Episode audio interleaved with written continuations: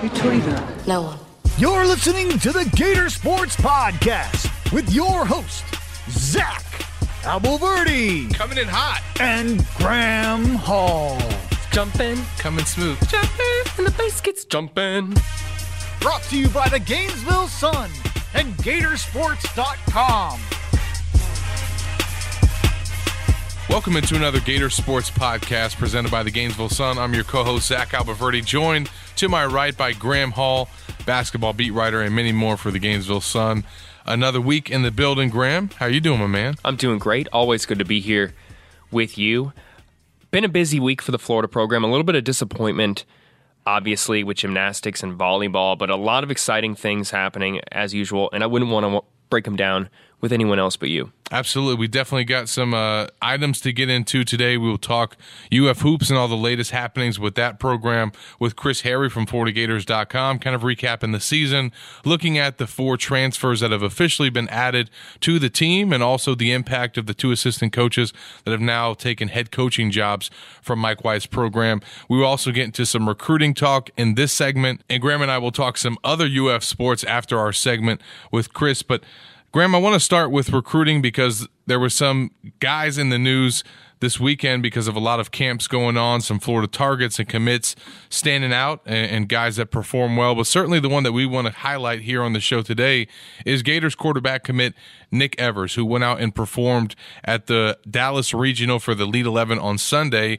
And that's the second time in five weeks, Graham, that he's been at a camp in Dallas and showed out. You know, the first time he went to the Under Armour camp and won quarterback MVP shortly after committing to Florida. Now he goes out and performs incredibly at this regional for the Elite 11 and gets the invite to the finals. And why this is significant is certainly it's great news for for Nick and an accomplishment for him, but just kind of the trend of quarterback recruiting we've seen now for three years in a row of a guy who commits to Florida as a three star, earns four star status, and ends up as an Elite 11 invitee. And now we've seen it from Anthony Richardson, Carlos Del Rio Wilson, and now Nick Evers. And he wasn't just a guy kind of who was an afterthought in that list either. You saw some of the reviews coming out over the weekend talking about him being the number one, the number two passer there, praising his ball, how he composes himself before the throw. I thought that he showed a whole lot of poise out there. And really, you know, Zach, you and I have been saying it every single week since Florida got his commitment. This is a guy that it's still very early in the process. He hasn't really had a chance to show what he can do. And now, under the lights, as you mentioned, another guy proving the naysayers wrong here and getting a lot of national acclaim, which in turn gives Florida in the spotlight right now, which we always talk about a dead period and off season. Anytime you can get yourself in the headlines, Florida's name is attached every time Nick Evers goes out there, and you got to certainly love that as a Florida fan. Yeah, still have some running backs and wide receivers and other offensive prospects that they're recruiting and targeting. So to have your quarterback commit going out there on the camp circuit, performing in that fashion, and then obviously being actively recruiting, like we've talked about. Certainly, that first June visit weekend, he's going to be involved in in recruiting more than a dozen guys that are scheduled to show up in Gainesville. And that's also going to be a busy week for camps. As we saw uh, from this week, the coaches announced that they're going to have summer camps in June starting that first week. So after a year hiatus, we get to open things back up and see all the prospects that are going to be making visits, not just for official visits, but just to come up for a day, work out with the coaches, or just walk around campus. It's uh, definitely going to pick up and and we're going to have some guys on definitely to talk about that once we get into the summer months. But I definitely encourage everyone to go to Gatorsports.com and check out my latest feature involving UF recruiting. You know, last week we highlighted some of the former players who are now staff members at UF, including two guys who work in the recruiting department.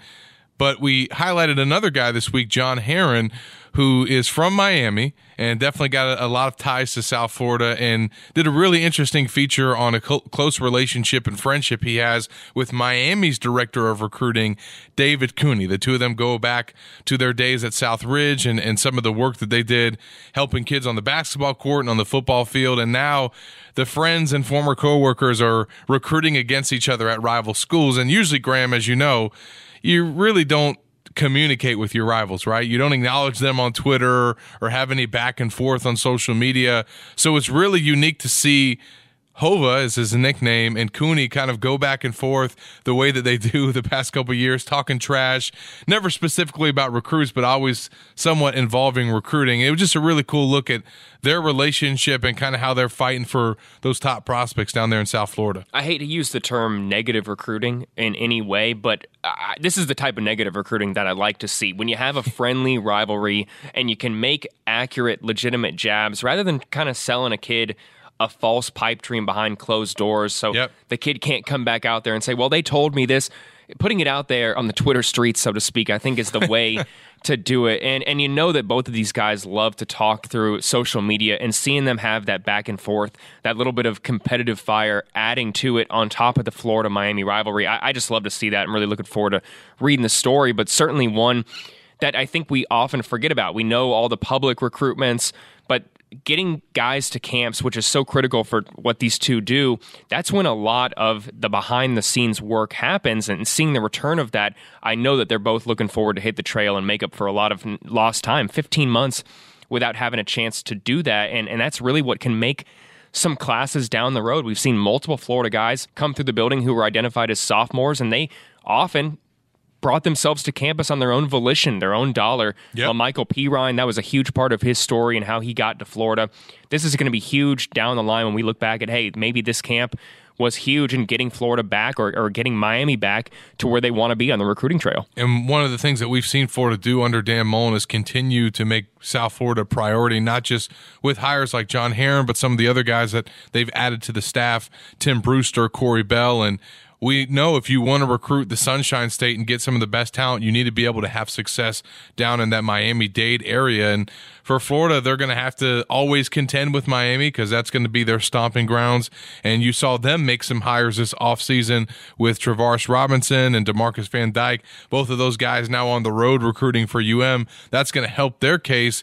But as you know, John Heron talked about, Florida's got some firepower on their staff, and some other coaches like Garrick McGee and Crime Dog who have some experience down in Miami. So they're going to continue to recruit the 305. I think as long as you can go down there and get some of those top players, you're going to help your recruiting classes. And two of the most highly rated guys that they signed in this past class were both from Miami and teammates Jason Marshall Jr.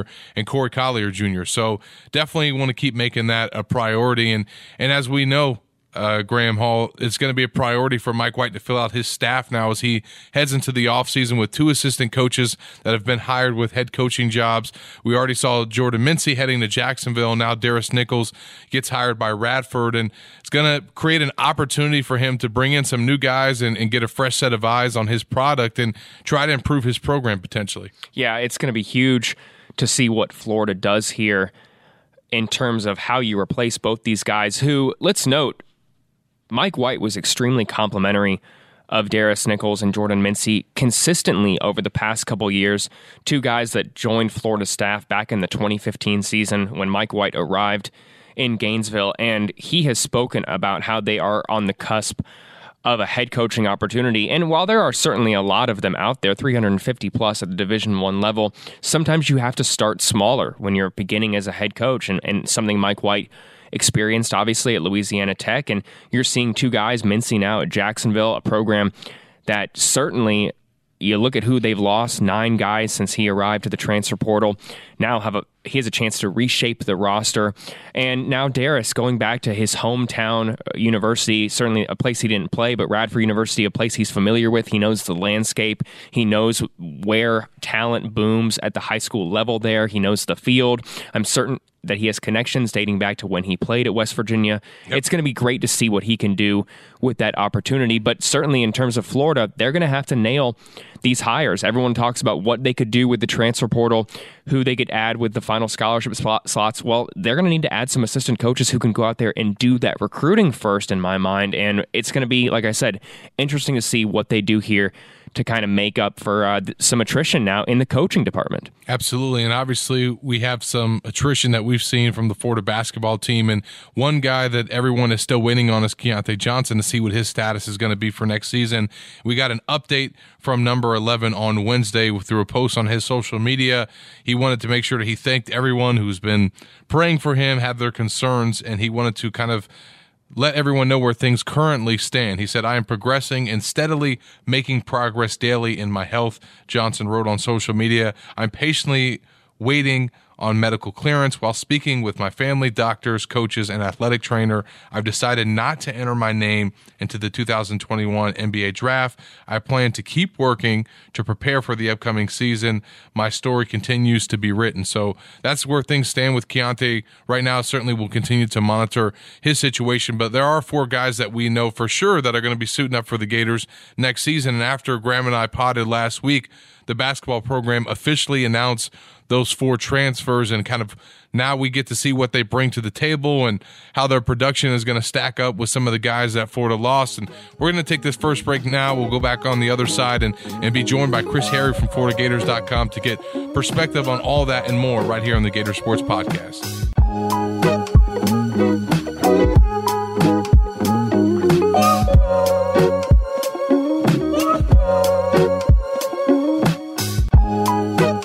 Welcome back into the Gator Sports Podcast. We're now joined by our next guest, Chris Harry from FloridaGators.com, to talk some UF hoops. Definitely been looking forward to this conversation since the season ended. Chris, welcome into the show. How's it going, my friend? Hello, Zach. Hello, Graham. How are you guys doing today?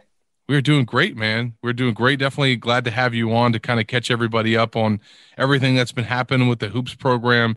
Um, Chris, before we get into all the offseason moves and some of the new guys that have been added to the roster, um, I just want to get your now that we've been a few weeks removed, just your overall take on on last season. Uh, certainly, how the Gators did in March Madness, and just kind of the highs and lows and ebbs and flows of the year. Well, I think if you poll just about anybody with regards to the their takeaway from the season, I think the I think how the season ended was was was was disappointing to be so close to making a Sweet 16 run. Um, and you know, to the, the the the way those last 10 minutes unfolded um, against Oral Roberts, uh, I think Florida was certainly in command of the game and kind of let it slip away. Uh, I, I really think you got to give a lot of credit to Oral Roberts, who had two players two really, really good players uh, that provided matchup problems against Florida. I mean, uh, if you look at Max Abmas, the he was the leading scorer in the country. He was able he was able to attack against uh, Florida's perimeter uh, defenders. I mean, uh, now now now you got the power forward. It escapes me as well, yeah, but he yeah. was averaging 18 and 10 coming into that game. I think that sounds yeah, that sounds right. Yeah, I mean he, I mean he was just an inside outside kind of nightmare uh, matchup against them. I mean he hit threes, he grabbed offensive rebounds, he was an animal inside. He's grabbed, you know, it, it, he was just he he was terrific down the stretch. And you know those those two guys that day were better than and you know whatever players Florida had out there. Um, so, I, mean, people say, "Oh, they lost to Oral Roberts, a 15 seed." Well, that, that, team beat Ohio State, who was a two seed uh, game before. So, yeah. um, they, they, had they had something going on that was pretty good. And uh, whatever Florida threw at them didn't particularly work that day. Certainly, the last few minutes, I thought Florida was playing really, really well. I didn't particularly like that they slowed the game down when they did. Um, I mean, I'm, I'm, there was fans complaining about that. I, I, re- I really didn't have an issue with that. They seemed to be they seemed uh, Oral Roberts was a team that was playing with about seven guys. They seemed to be getting tired at that time. Uh, but that was the, that was the decision uh, Florida made. Apparently, Florida's players were getting tired too. They thought they had a better chance doing it that way, and it it it it it, it, it didn't work out. It came back to bite them. And then Chris, obviously, after the season ends, the performance from Tre Mann in March certainly catapulted him to go and to enter in the NBA draft. And then we saw some guys make a decision to leave the program. And as it started to happen, you know, one guy after another, I know it kind of maybe caused some concerns for fans, but as we've seen this offseason, it has become kind of the norm in college basketball with the transfer portal and the way things have emerged. What did you think about the guys that decided to depart from the program and, and how Florida had to kind of go through the offseason to make up for those losses? Well, it's funny when a, when a, when those players decided to to make the, to make their moves. Um, yeah, I, I, you saw stuff like mass exodus and the, the, destruction of the program and the rats jumping shit. I, I just I just saw um, uh, some statistics yesterday. Texas A&M has ten players leaving. Okay, hmm. Georgia has nine. Uh, Florida is middle of the road. I want to say there may be about seventh, ranked seventh, eighth, or ninth in terms of those four players leaving. Um, it didn't surprise me, obviously, and it didn't surprise either you guys that Tre Mann opted to to take a stab at the NBA. I mean, he was one of the last guys to leave the underclassmen uh, process last uh, uh, last summer, um, and he he was terrific. You mentioned the the march he had. Yeah, I want to say the last.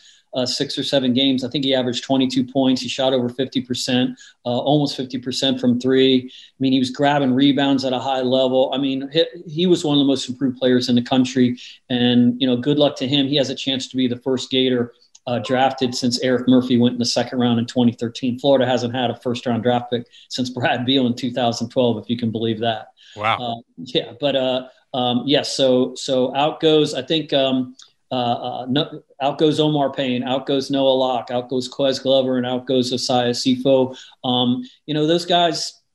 Uh, it's it's it's it's their decision. I mean, when you when you whatever whatever they they're looking for at, at Florida right now um, apparently isn't there for them. So, uh, and and and who are we to say one way or the other? I, I just point out that Noah Locke was a three-year starter here who scored 933 points, and you know. T- you know, technically he could be here two more years because he has the COVID free year that all these guys do that they could play with. If he wanted to stay two more, he could end up being a 15, 1600 point scorer here and maybe one of the top three three point shooters of all time and be remembered as one of, one of a, a great Florida Gator basketball player. But, um, you know, he crunched the numbers and he crunched his, his, his situation, his personal situation and talked it over with his family and ended up, ended up at Louisville. So, um, you wonder, I haven't had a chance to talk to Noah. You, you wonder also, this is a guy who came in with Keyontae Johnson and with Andrew Nembhard. Andrew Nembhard's his best friend. Andrew Nembhard's at Gonzaga. We don't know the situation with Keyontae Johnson. Keyontae Johnson could be here next year. He may not be next year. He may, he may play again. He may never play again. Uh, that's that that's that's to be determined. Um, but for him, he may feel a little isolated, and he wanted a new start. I mean, we salute him. Good luck to Noah. Good luck to Omar Payne, who's going to Illinois. He's going to step into a really great team. There's going to be a lot of pressure on him to perform at a more consistent level than he was doing here. Um, Ques Glover, he ends up at Samford. Maybe that's a better place for him in terms of a, a mid-major kind of situation than came to Florida. I mean, um, he had a great game uh, against Tennessee this year, against his hometown. That's something he can take away and always remember. But again, uh, Ques Glover was a guy who had ball control issues, had uh, uh, ball security issues, I'd rather say. Almost twice as many turnovers. He had assists. And when you're a point guard, that's not a very good combination. Osayi Osifo was a junior college project, was coming here. He, he plays hard, uh, can, can guard a bunch of positions, was in foul trouble most of the year, as I'm sure Graham can remember. Um, he's going to go play with Jordan Mincy at Jacksonville. So those guys, I mean, I did a, a, a thing on FloridaGators.com where your readers can go look at – I mean, those are the four outgoing University of Florida players, uh, and they combined for 227 games uh, together um, and 94 starts, a little over 4,000 minutes, and 1,323 points and 462 rebounds. Now we'll jump ahead to the four guys coming in. You're talking about Brandon McKissic from Missouri, Kansas City, Phlandrous Fleming from Charleston Southern, Myron Jones from Penn State, CJ Felder, uh, forward from Boston College. These guys are all, I mean, except with the exception of Felder, all these guys have played at least three years. Felder is, has two years behind him. He comes in as the, he was the number two shot blocker in the ACC last year. Only Jay Huff, a 7 1 Virginia center, uh, one of the best in the country, uh, uh, had more block shots in the ACC than he had last year. These guys combined have over 100 more games of college experience. They have almost uh, uh, three times as many starts. Okay, they have almost twice as many minutes uh, combined, and almost uh, four times the points combined. So, and and and almost three times the rebounds combined. So they are proven commodities at their previous stops. Now, what are they going to do here? That's a that's obviously something that remains to be seen. And I think the biggest thing, I think they'll be good players here. I think they'll be productive players here. But what has to happen? They have to be good chemistry players because these are guys that are used to performing at a high level and beyond that, producing at a high level and playing a lot of minutes. They're coming to a place where there's already minutes spoken for, and they're going to be competing against each other for minutes. So, are they going to be okay with stepping back their responsibilities and their roles a little bit? That's what makes culture uh, successful. Um, if guys are willing to play for the greater good, Um, a, a, guy a couple years ago, people say couple of these guys are coming from mid majors. Um, you know, like uh, Missouri, Kansas City, or Charleston Southern. How's that going to equate to the SEC? Well, a few years back, Canyon Barry came from the College of Charleston. He was six man of the year. Egor Koulechov came from Rice and was a tremendous player on Chris Chiozza's last team. The first or second best player on team, you could have argued with him. Productive rebounder and a terrific scorer and three point shooter and a chemistry guy. So, are can these guys be like that? It's four of them. That's a that's that's a lot to ask, but um, that's the duty right now of Mike White and whoever his staff is going to be, beside, besides, yeah. besides Al Pinkins. Um, and they have they they have time to figure to to uh, obviously obviously figure that out. But uh, that'll be to me the biggest question because I mean every summer, guys, every fall, beginning of the year, I, I see these guys they're they're loving on each other. They're having a great time. Chemistry is so good in in September and October. And once November, December start rolling around, and minutes are are are spoken for, and roles start to be defined, and all of a sudden, I'm a I'm a guy who thought I was going to play 20 minutes, and I'm playing 10. That's when sometimes things start to happen, uh, and guys start looking at each other sideways, and that's when you start to have chemistry problems. And it's happened here before. And it wouldn't be a surprise if one of the transfers came in and competed for a starting role. I mean, we just saw it last year in Colin Castleton, uh, his battle with Omar Payne when he got to campus. Not to put you on the spot too much here, and we all ultimately know how much value preseason predictions do ultimately hold. But based on your talks with the four transfers, and we encourage everyone to go out there and read uh, your stories profiling all the four additions to Florida, who would you expect right now to have the biggest impact on this roster next season? Biggest impact on the roster? Well, I just when I when I look at guys, I, I see, and again, these aren't guys. I haven't looked at a bunch of tape of these guys for God's sakes. You know, you just. I, but I'm intrigued by Myron Jones because he's the guy at Penn State uh, who averaged averaged 14 points a game over the last two years. So that's some bona fide productivity in a conference that people were saying was the best conference in the country this past season.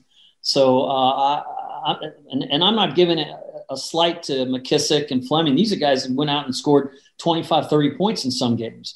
Um, and both of those guys uh, were defensive players of the year in their respective conferences. So that that that gets me a little excited, but I know it gets the coaching staff uh, really excited because they think they can get on the perimeter and defend some guys, and that was a problem uh, this this past year. Um, uh, Noah Locke is is a tremendous shooter. Okay, I don't know if Noah Locke is gonna thinks he's going to go and be this. I'm going to beat guys off the dribble. I'm going to be a point guard or whatever. I, I don't know what's in his head if he's think, looking for a bigger role. The guy had 17 assists in 25 games this past year. I don't think he's ever going to be a point guard. Um, but uh, and he's not a great defender. He has trouble staying in front of guys and ha- and did most of his. I, I, I don't think these guys are are are are are, are from that same cloth. They're cut from that same cloth. These guys are aggressive on ball defenders. Uh, in fact, um, McKissic and uh, uh, McKissic twice this it, during the season in the Summit League faced Oral Roberts, and Max Abmas got his points, but he had to work from him. McKissic stared him down both times. I think I think one game they both scored 24 while guarding each other. I want to think the next game one at 24, the other at 22 or something like that. So uh, uh, these guys are proven commodities on both ends of the court. And you asked me, I, I, I like Myron Jones, but I, I, think between McKissic and Fleming, one of those guys I think is going to have to come off the bench. And which, how are they going to, how is either one of those guys going to handle that? Um, because I mean, I, I think Tyree, Tyree, Tyree Appleby right now is the point guard. I think Myron Jones can play a little point guard. I think McKissic can play a little point guard in a pinch. But um, one of those guys is going to have to take a little bit of a step back role, and uh, you know they'll they'll have to deal with that somehow. They'll have to deal with it with a smile on their face, or else you got chemistry problems.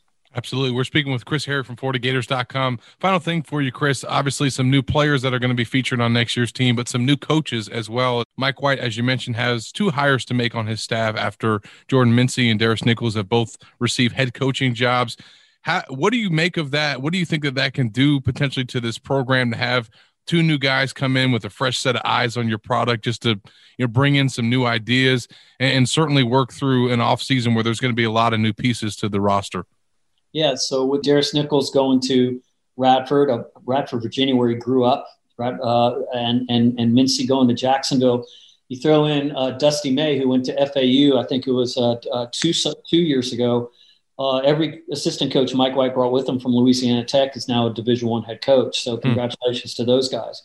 But that's two two voids to fill. And I know one of the things that, that that Darris Nichols had to do before he went to his press conference this week up in Radford, he had to call these transfers and tell them, "Hey guys, I'm leaving," uh, because he was in- instrumental. This is these guys are are, are, are really good in, in dealing with players and and they were they were heavy handed in terms of uh, convincing these guys to come here. So now these guys are coming to play for Mike White, and they're coming to play for Al Pinkins, and uh, two guys to be determined. So yeah, this is these are big hires. What what what can they do? I don't know who the guys are going to be, but uh, uh, if if if you bring in say a former a former assistant head head coach then I think that's a different kind of perspective um, Mike White can have in terms of a guy who's dealt with it, who's sat in the chair before and has made decisions. It's something you can bounce uh, bounce ideas off with guys. Maybe you bring in somebody who's run a little bit different offense. Maybe you bring in a guy who's been uh, has NBA background because uh, certainly uh, players like to hear about that, like to hear those kind of stories. So um, he has some decisions to make. Uh, uh as far as I know right now, there's there's there's not a hire that's imminent right now. So this is something he's taking his time with, and he'll make the decision when he feels it's right. Absolutely. Well, it would definitely felt right to finally talk to you, Chris. We definitely wanted to get your perspective since the season ended, and you did a great job profiling the new guys that have been added to the program. So definitely encourage everyone to go to FloridaGators.com, read up on those guys, see their production and how it stacks up to the departures. And I think you'll feel a lot better about where this thing is headed and for next season. So, Chris, always great catching up with you, man. Appreciate the time. Thank you, Zach. Thank you, Graham. Enjoy the offseason. Absolutely. You too, man. no doubt.